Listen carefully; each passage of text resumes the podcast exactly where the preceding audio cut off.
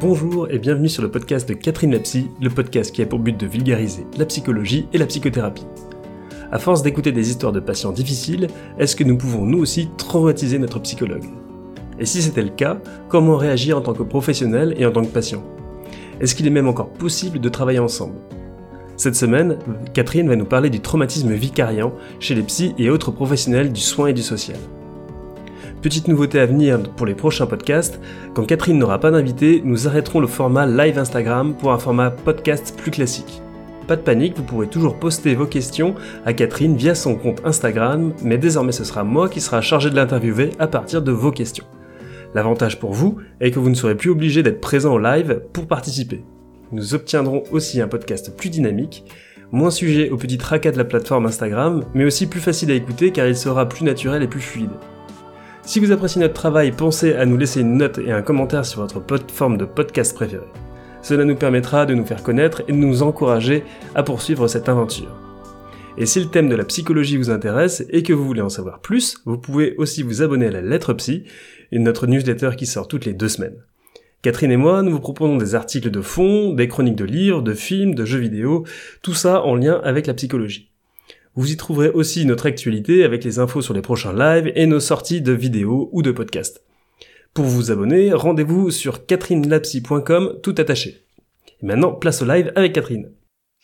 Bonsoir, bienvenue à ce live sur euh, le traumatisme vicariant, qui est un des sujets que moi ai demandé. Alors, pour les personnes euh, qui ne savent pas ce qu'est le traumatisme vicariant, c'est le fait d'être traumatisé du fait d'entendre euh, des traumatismes, par exemple toute la journée si on est psy, mais aussi euh, quelqu'un m'a demandé tout à l'heure est-ce que ça concerne que les psys? Non, ça ne concerne pas euh, que les psys.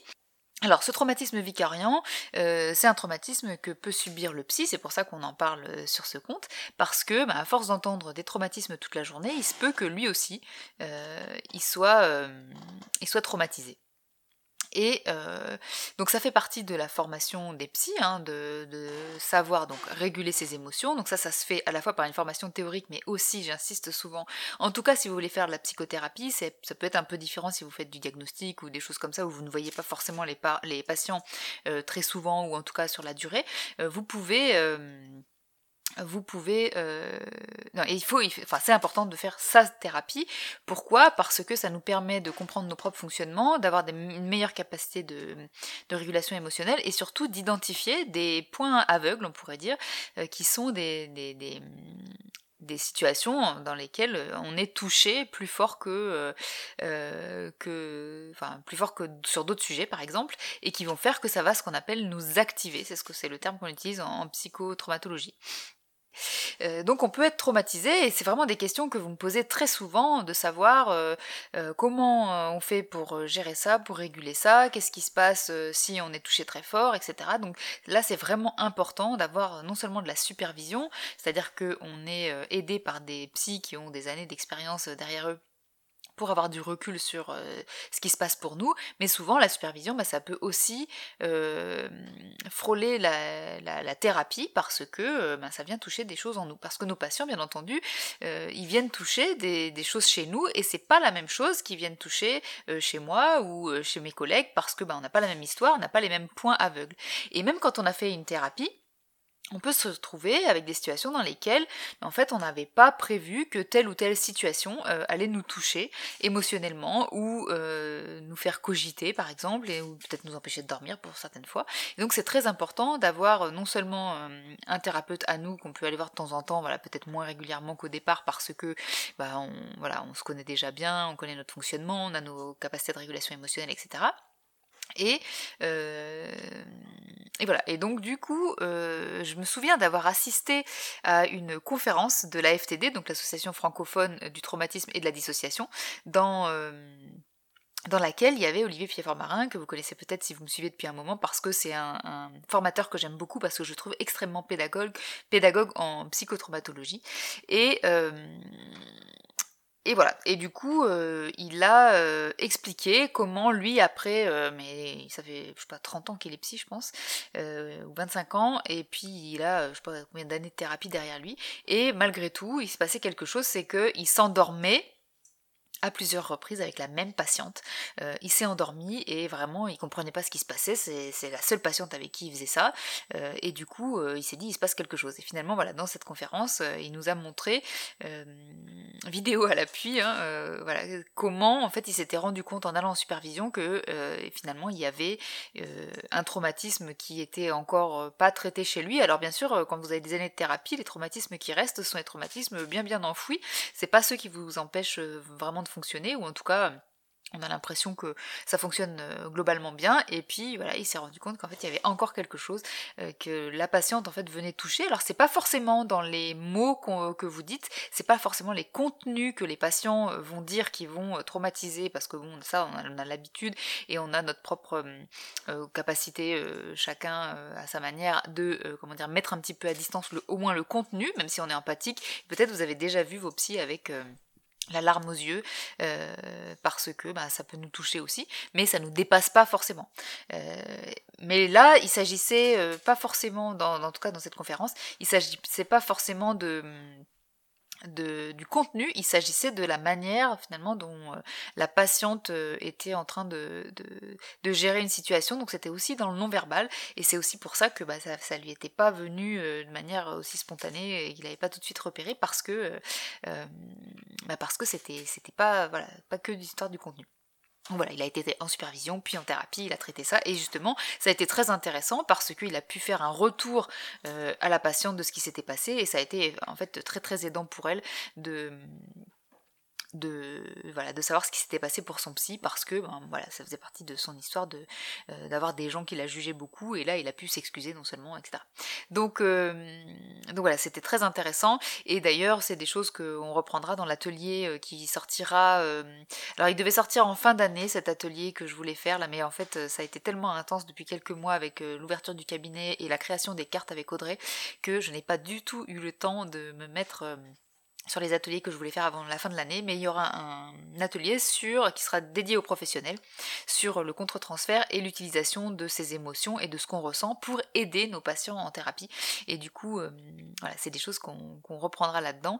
Mais ce que je veux dire, c'est que cette euh, euh, ce séminaire à l'AFTD, finalement, c'est ce qui m'a donné envie d'aller me former en Suisse, puisque ce formateur, c'est quelqu'un qui a une école en Suisse, et c'est pour ça que je me forme chez lui en Suisse. J'ai trouvé que c'était brillant la manière en fait dont il avait euh, montré ça, euh, plein d'humilité, et que il pouvait, il, a montré que le psy peut être vulnérable et que notre vulnérabilité, elle peut être au service de la relation thérapeutique et, et elle peut aider le patient si on sait en faire quelque chose justement. voilà. Donc voilà, maintenant je vous ai dit euh, euh, des, voilà, des généralités sur le traumatisme vicariant, j'ai vu qu'il y avait pas mal de questions. Alors euh, si on va chez sa psy en se disant qu'on peut traumatiser sa psy, c'est flippant, tout à fait. Alors c'est pour ça que aussi ce sujet, je vais développer un petit peu, parce que ça, ça doit pas être le sujet du patient. C'est-à-dire que le patient qui se met à protéger son psy, alors parfois on peut imaginer que c'est une reproduction de sa manière d'être en relation dans la vie de tous les jours, et c'est-à-dire c'est quelqu'un qui protège les autres, qui cherche à protéger les autres, mais le psy est formé à ça, ou en tout cas il devrait l'être. Donc euh, c'est pas du tout euh, un sujet qui devrait être euh, le, sujet du patient, surtout que vous, vous ne savez pas du tout quelles sont les choses qui vont nous toucher. Dites-vous bien que, en tout cas en ce qui me concerne et un certain nombre de collègues aussi, c'est pas du tout les histoires les plus entre guillemets horribles ou difficiles à entendre dans leur contenu, je veux dire, qui, qui, en tout cas en ce qui me concerne, qui m'ont touché le plus. Hein, c'était vraiment des choses qui venaient toucher ma propre histoire sur des choses que je n'avais pas traitées. Or, ben, les gros traumas, ils sont traités, donc de toute façon, c'était pas ça. Euh, mais on peut pas euh, avoir tout traité en général. Euh, c'est voilà, enfin, en tout cas, ça me paraît impossible d'avoir tout traité. Donc, ne vous dites pas que ce sont vos histoires. Si vous avez vécu, je sais pas moi, des agressions terribles, c'est pas forcément celles-ci qui vont le plus nous traumatiser. En tout cas, nous, si j'utilise le terme de traumatisme vicariant. donc, vous pouvez pas savoir vous ce qui va nous toucher, et c'est pas forcément ce que vous croyez. Donc, vraiment, clairement, c'est pas votre sujet. Nous, si on a une émotion extrêmement intense qu'on n'arrive plus très bien à gérer, c'est notre travail à nous d'aller traiter ça en supervision et, euh, en thérapie à nouveau. Donc vraiment ne, vous préoccupez pas de ça, c'est pas votre sujet et, et nous on sait gérer ça. Alors ensuite, les autres questions. Est-ce que ça peut faire que le ou la psy ne veut plus de nous en thérapie? Sur un plan théorique, je peux imaginer que oui, mais euh, quand ça arrive, en fait, on, se fait aider. Et, souvent, se faire aider en supervision sur ces sujets-là et en thérapie, s'il y a besoin d'aller jusqu'en thérapie, c'est quelque chose qui va nous, nous faire progresser. Et si on sait s'en servir, comme je vous disais tout à l'heure, si on sait l'utiliser, donc on voit ça avec la supervision, euh, ça va aussi aider le, patient. Donc vraiment, je pense que sur euh, un plan pratique, ça ne doit pas arriver très souvent. Euh, en tout cas, moi, j'ai jamais entendu de la part de collègues. Au contraire, c'est quelque chose qui nous fait nous connaître mieux. On sait que là, bah, on a un point aveugle qui n'était pas traité, donc bah, on va pouvoir aller en thérapie. Et puis souvent, c'est quelque chose qu'on peut utiliser pour aider le patient. Donc, je dirais que sur un plan théorique, bien sûr, de toute façon, c'est toujours possible de dire qu'à un moment donné, voilà, on se sent plus compétent pour, euh, pour un patient, pour telle problématique, euh, euh, pour tel profil de patient, etc. Mais moi je pense qu'au contraire, c'est que si on sait le repérer et, et le traiter, c'est quelque chose qui va faire qu'on va pouvoir aider encore mieux le patient parce que bah, nous aussi on va approfondir notre pratique et on va encore mieux se connaître parce qu'on va aller chercher ce qui s'est passé pour nous. Alors ensuite, est-ce que ça peut détériorer la relation psy-patient? Alors, euh, sur un plan théorique, oui, mais je pense que c'est pas forcément intéressant de parler de la théorie, tout est possible en théorie. Euh, donnez-moi plutôt peut-être un exemple de ce que vous craignez, par exemple, euh, pour que je puisse préciser, parce que sur un plan théorique, oui, oui, tout est possible, je veux dire, ça pourrait.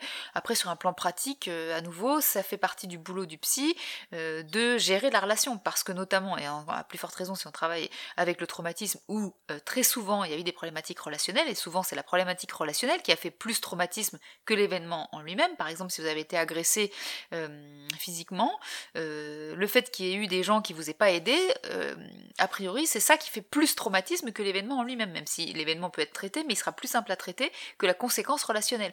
Donc les conséquences relationnelles et la manière d'être en relation avec le patient, c'est vraiment censé être une compétence du psy, en tout cas en psychotraumato. Du coup, euh, ça peut détériorer la relation, euh, j'en sais rien, en théorie bien sûr, mais en pratique, euh, on peut imaginer que si le psy sait utiliser ce qui s'est passé pour lui, ses émotions, c'est ce qu'il a ressenti, prendre du recul sur ce qui s'est passé pour lui, en fait, au contraire, ça va alimenter la relation et peut-être même renforcer l'alliance thérapeutique. Comment, en tant que patient, on peut voir et détecter cela pour éviter de faire mal à son psy? Mais c'est pas du tout votre travail. J'ai envie de vous dire, euh, surtout ne faites pas ça.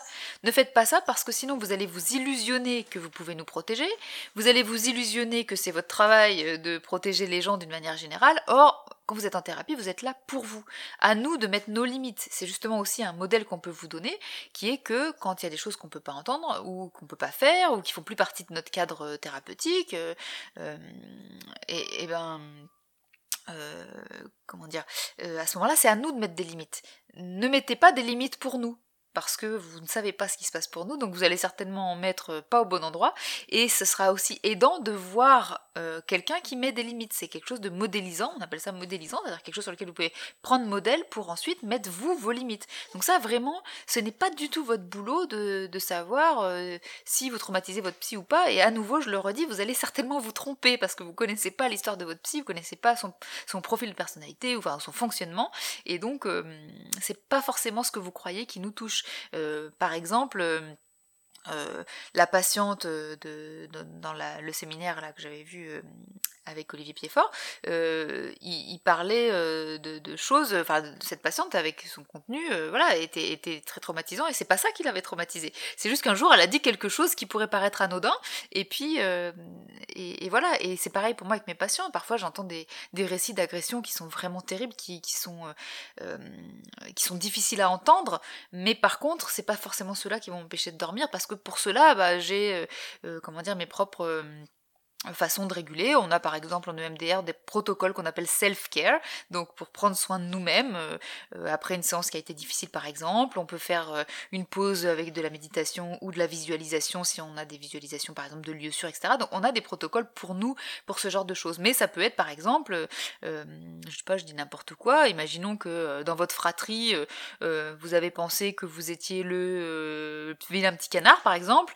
vous avez traité un certain nombre de choses par rapport à ça. Puis je sais pas votre patient euh, il vous donne l'impression que vous n'êtes pas compétent. Je dis n'importe quoi, c'est forcément, mais pour montrer que ça peut paraître anodin. Et puis bah c'est ça qui va nous réactiver euh, euh, des choses. Donc et à côté de ça, vous avez pu avoir raconté, euh, comment dire, des, choses vraiment très dures qui vous sont arrivées. Et puis ça, ben nous, on aura su s'en protéger. Donc vraiment, n'essayez pas de protéger votre psy.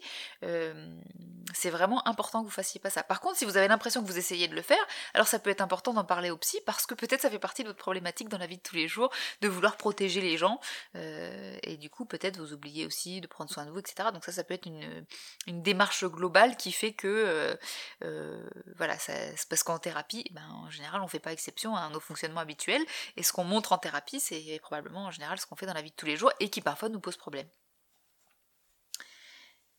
Voilà. Alors. J'ai ma fille qui a eu des soucis de harcèlement avec son ancienne école et l'école ne nous a pas soutenus.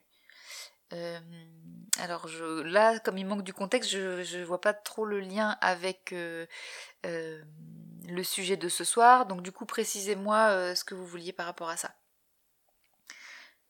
du coup, maintenant, j'ai de l'angoisse avec la nouvelle école de ma fille quand je vais la chercher pareil, euh, là c'est la suite, mais comme je vois pas le rapport avec ce qu'on est en train d'échanger, donc dites-moi, euh, est-ce que vous êtes psy par exemple, et que du coup euh, un patient vous a parlé de ça et ça vous a activé, parce que ça peut aussi être ça, ça peut être le fait que parfois vous vivez quelque chose, donc je sais pas, par exemple, imaginons la personne là, elle est psy, et sa fille vit du harcèlement, ça lui crée beaucoup d'angoisse, et peut-être quelqu'un va venir traiter un traumatisme de quand il était enfant, de harcèlement, ou venir parler de de sa fille qui, euh, qui euh, elle aussi, euh, subit du harcèlement, et, le psy, peut-être qu'en ce moment, il est en train de gérer ça, il sait pas trop comment faire, etc.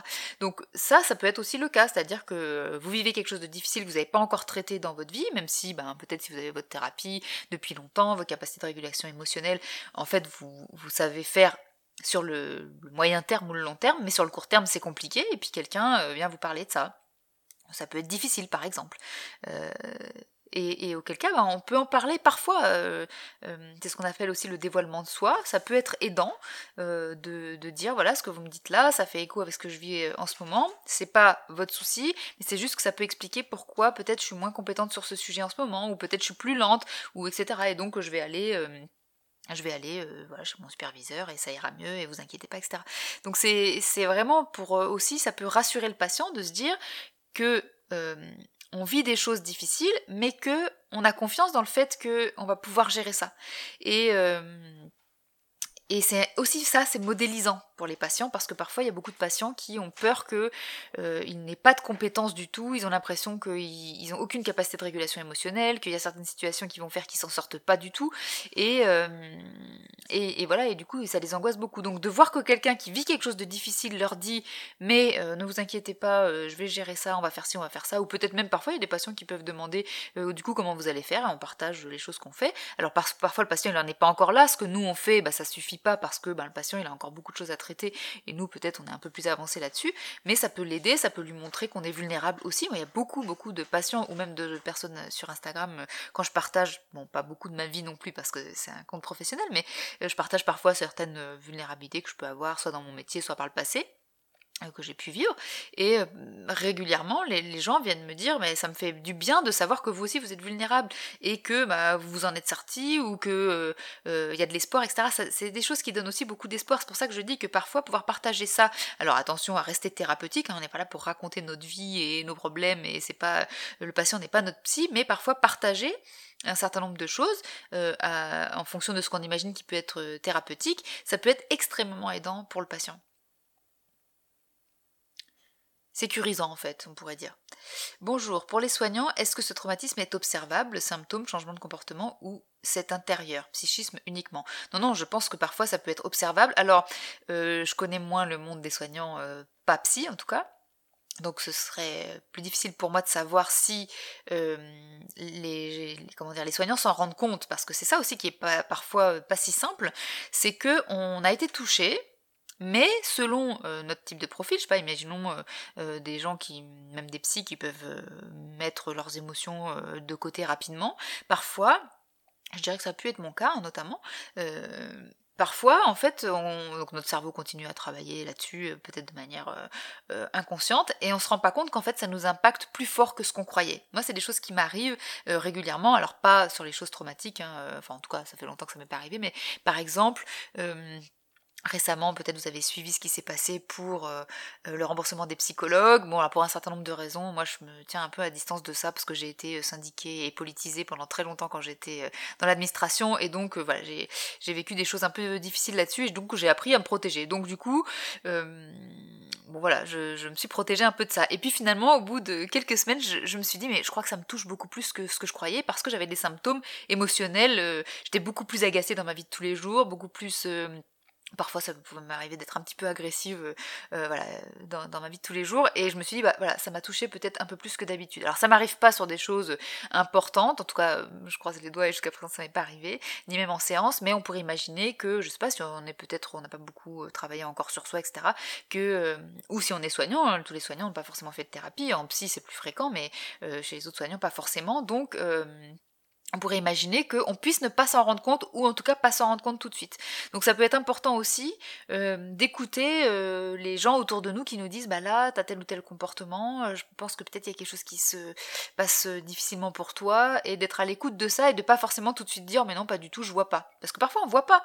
Les gens peuvent nous dire qu'ils ont l'impression qu'on va pas bien ou qu'il se passe quelque chose et puis nous on, voit pas quoi. En tout cas ça pourrait arriver donc oui tout à fait ça peut être observable mais on s'en rend compte plus ou moins. Alors j'ai l'idée, mais là, pour le coup, c'est vraiment euh, empirique ce que je suis en train de dire, que en, enfin, quand on est psychothérapeute, ben, quand même, on est formé à ça, euh, et on est aguerri, et on a fait un travail sur soi, etc. Donc peut-être qu'on s'en rend plus rapidement compte, euh, mais on pourrait imaginer que ce soit pas forcément le cas, peut-être des choses auxquelles on n'avait pas du tout pensé, parce que les patients, voilà, ils viennent nous chercher, inconsciemment bien sûr, mais dans aussi les difficultés qu'on peut avoir, et parfois, ben, il y a des choses auxquelles on n'avait pas pensé qui nous touchent, peut-être parce qu'on les avait jamais vécues avant, peut-être parce qu'on n'avait jamais vu ce type de profil euh, de patient, ou même dans notre vie, on n'avait jamais vu ces réactions-là, parce qu'il faut, bien voir que chaque patient est très différent, et parfois... Euh, c'est vraiment euh, hyper étonnant de, voir comment les gens réagissent à un certain nombre de choses. Et ben, peut-être on n'y avait pas pensé, c'est la première fois qu'on y est confronté. Et hop, ça vient nous toucher dans quelque chose. Et peut-être ça peut être impactant pour nous, pas que psychologiquement. L'abandon du psy, le rejet du psy, j'ai peur de ça en ce moment avec ma psy. Mais vraiment, dites-lui. Parlez-lui-en parce que probablement, bah, je peux imaginer que ce sont des choses qui sont en lien avec euh, vos problématiques. Euh, je ne vous connais pas, mais souvent ce qu'on amène en thérapie, la manière dont on se comporte en thérapie, ça fait partie de nos problématiques, notamment relationnelles. Donc dites-lui, votre psy, euh, c'est une personne qui a même de traiter euh, les angoisses d'abandon et les angoisses de rejet. Donc si ça se manifeste dans la thérapie, bah, c'est vraiment du matériel thérapeutique très important. Donc parlez-lui en, dites-lui, là en ce moment j'ai l'impression que vous allez me laisser tomber, etc. C'est très important. Ça va pouvoir vous rassurer euh, et vous allez pouvoir travailler là-dessus pour que petit à petit bah, vous puissiez changer en fait de ces peurs que vous avez.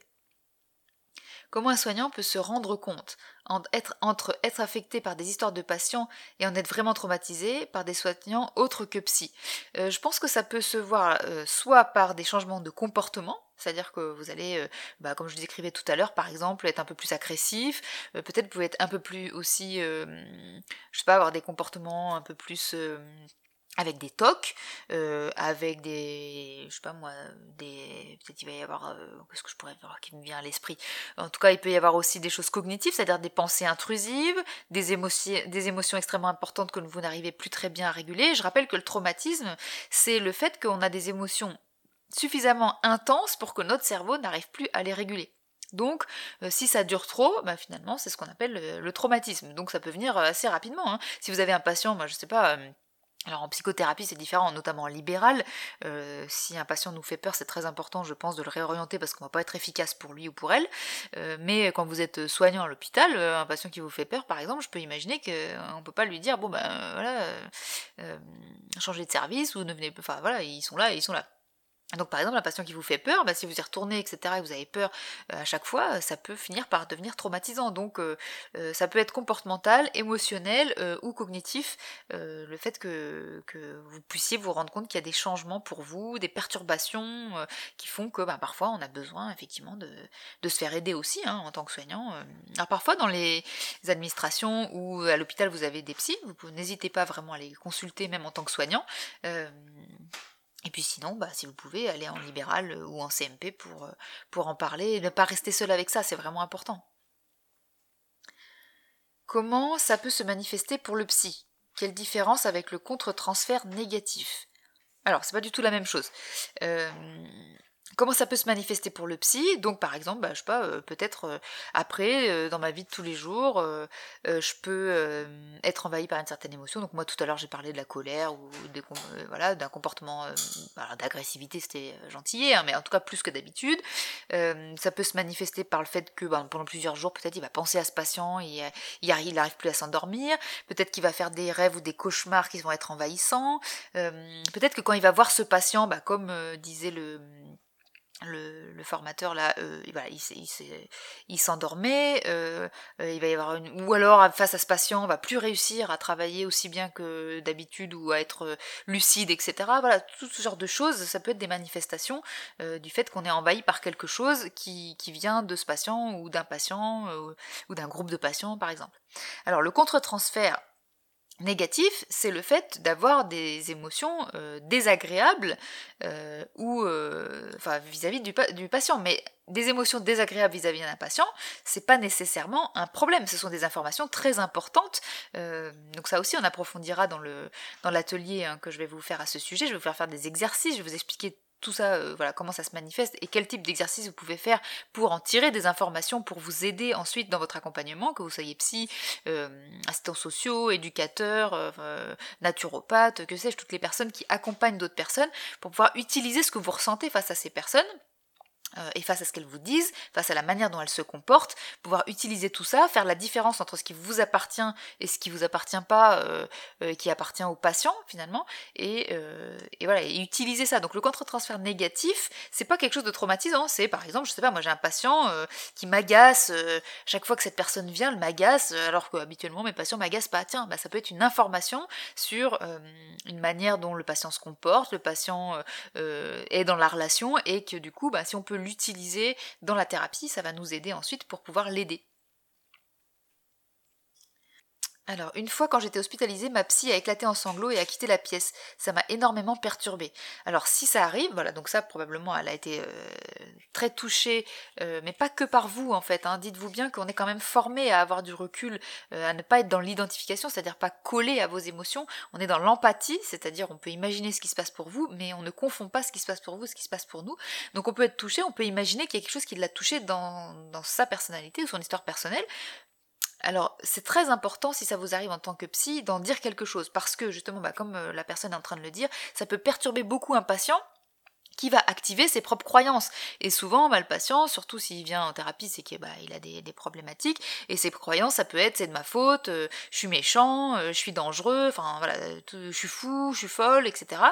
Euh, et c'est très important de ne pas laisser le patient alimenter ces croyances-là, et donc nous ensuite de pouvoir dire, voilà, ça, ça n'a pas à voir avec vous, enfin ça a à voir avec ce que vous avez fait ou dit, mais mais ce qui a fait que ça m'a déclenché si fort, euh, c'est, je sais pas, peut-être votre psy, elle était en train de perdre quelqu'un dans sa famille, euh, et elle était plus sensible que d'habitude, etc. Et que vous puissiez savoir en tant que patient que euh, comment dire, c'est aussi quelque chose qui, nous appartient, dont vous n'êtes pas responsable. Donc si vous êtes psy, vraiment, si ça vous arrive des choses comme ça, c'est pas grave en soi, et surtout dites-le au patient. Et même ça peut être très aidant parce que le patient va se rendre compte que la croyance qu'il a eue, par exemple, en se disant, je sais pas moi, je suis quelqu'un de méchant ou je suis quelqu'un de méchante, en fait vous allez lui dire, bah non, ça n'a rien à voir avec ça, c'est juste que voilà, en ce moment je suis sensible parce que, j'en sais rien, moi je euh, je, vis un deuil par exemple, et vous pouvez vous rendre compte en tant que patient que voilà, c'est la croyance que vous aviez, finalement, elle n'a rien à voir avec la réalité. Et donc c'est pour ça que je dis ça peut être très aidant. Donc voilà, si ça vous arrive en tant que psy d'être vraiment touché et que votre patient le voit ou votre patiente le voit, dites-le. Dites-en quelque chose à cette séance ou à celle d'après. J'étais AVS, il y avait une ligne d'écoute, c'est grâce à cette ligne que j'ai commencé ma thérapie en face à face. Bah super Merci pour vos réponses, ça répond bien à mes questions comme d'habitude. Bon bah, je suis contente. Bonjour, le traumatisme vicariant c'est forcément dû à une ou des personnes avec qui on a été en contact. Peut-on subir un traumatisme dû à quelque chose que l'on n'a pas vécu et des gens qu'on connaît pas?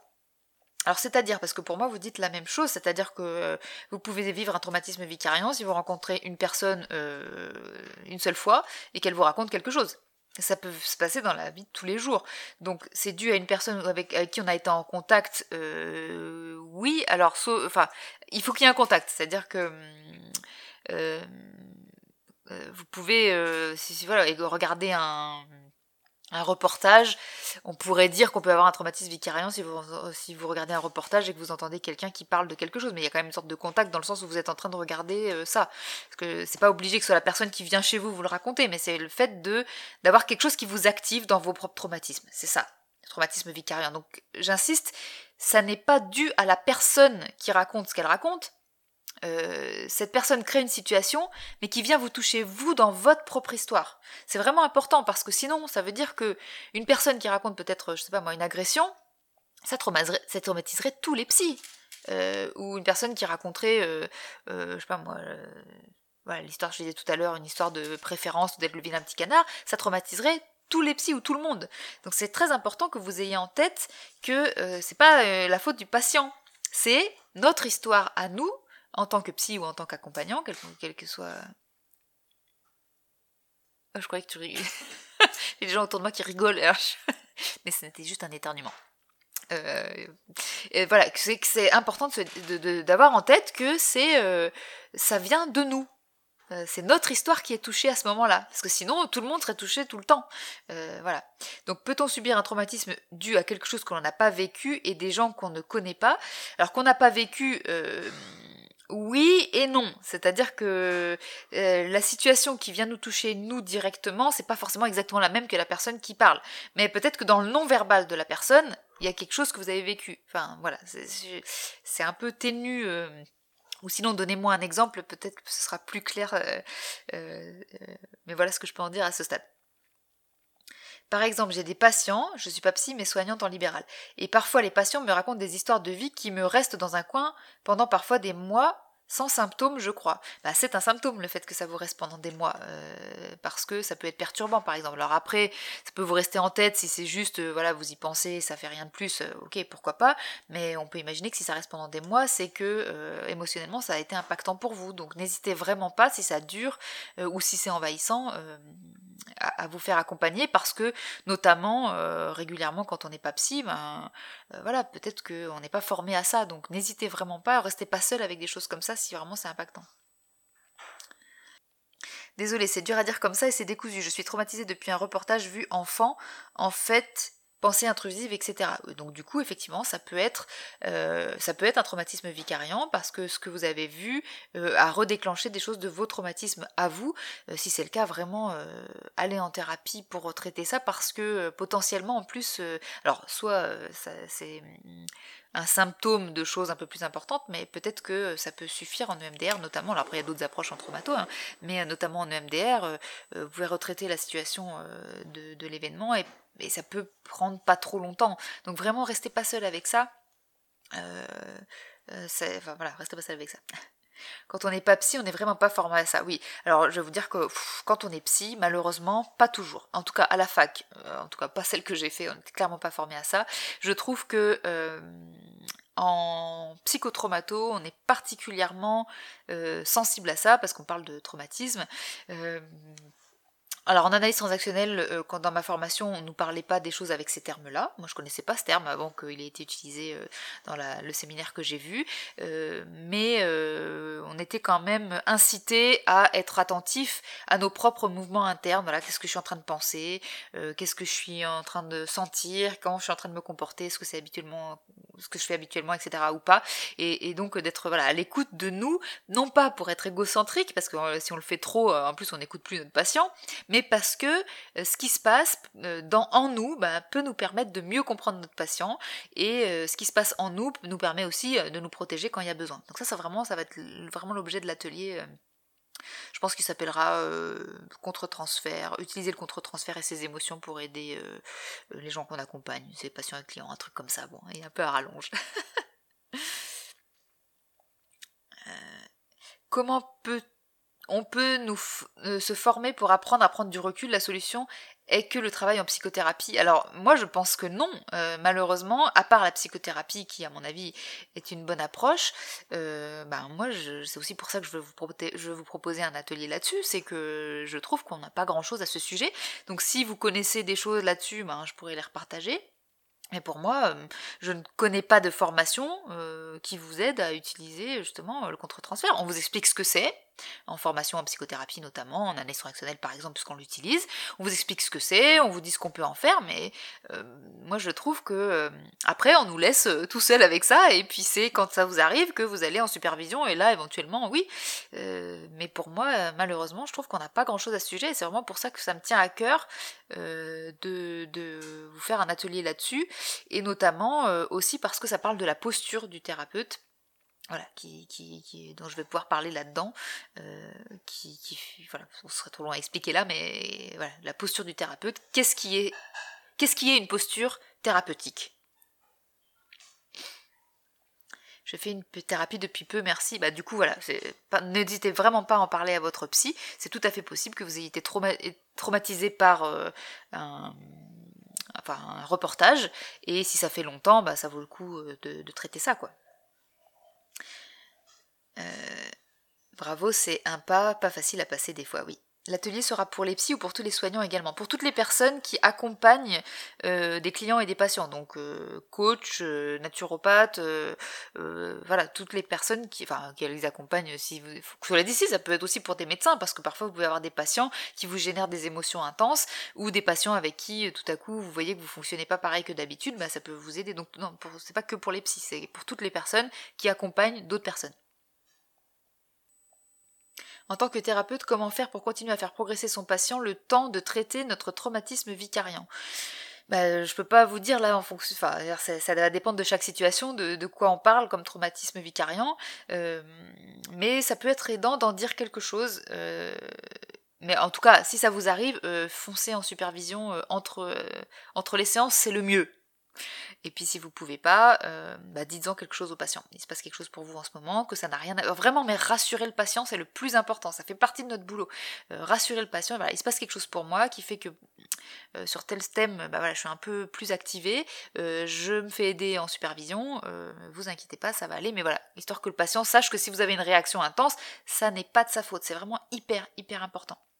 Et encore plus, je sais pas quelle est votre approche, mais si vous êtes dans une approche qui a du travail régressif, c'est-à-dire on va faire du reparentage, où vous allez euh, euh, aller euh, faire sentir des choses de, de, l'enfance à votre patient, du coup il réagit aussi comme un enfant, donc c'est encore plus important de mettre de la sécurité. Donc si je travaille en EMDR, en AT, en psychotraumatologie, peut-être en hypnose, je crois que vous avez des choses comme ça, rassurez le patient, rassurez le patient, sinon vous allez le traumatiser vous avec votre propre traumatisme. Donc dites-en quelque chose, gardez ce qui vous appartient, et surtout surtout faites-vous aider et vous allez voir, tout va bien se passer. Euh, sans vouloir sortir du sujet, est-ce que selon toi le fait d'avoir énormément d'informations aujourd'hui avec les réseaux sociaux et le fait qu'on puisse être au courant de tout ce qui se passe dans le monde en temps réel a un impact sur notre bien-être au quotidien? J'en sais rien. J'en sais rien parce que euh, je suis pas très compétente en, généralisation. Comme je le dis souvent, euh, moi, voilà, ma compétence, elle est comment j'adapte pour chaque personne euh, ce qui est en train de se passer. Euh, je dirais que ça dépend, non, je, pas forcément, parce que euh, on peut s'en protéger en regardant moins de choses, on peut sélectionner ce qu'on veut regarder. Par contre, les personnes traumatisées ont une fenêtre de tolérance qui est beaucoup plus petite, et donc oui, bien sûr, elles vont être impactées tous les jours, tout le temps, et parfois elles ont une addiction aux réseaux sociaux, donc ces personnes-là vont être plus vulnérables. Mais je ne saurais pas dire si c'est quelque chose qu'on peut généraliser. Euh, à toutes les personnes, incluant les non traumatisés et les traumatisés et les personnes qui ont vécu des choses difficiles, etc. Je saurais pas dire.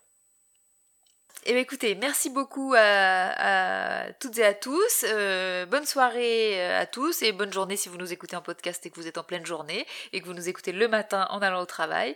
Et puis moi je vous dis à très bientôt pour d'autres contenus sur Instagram, sur YouTube, sur... voilà À bientôt.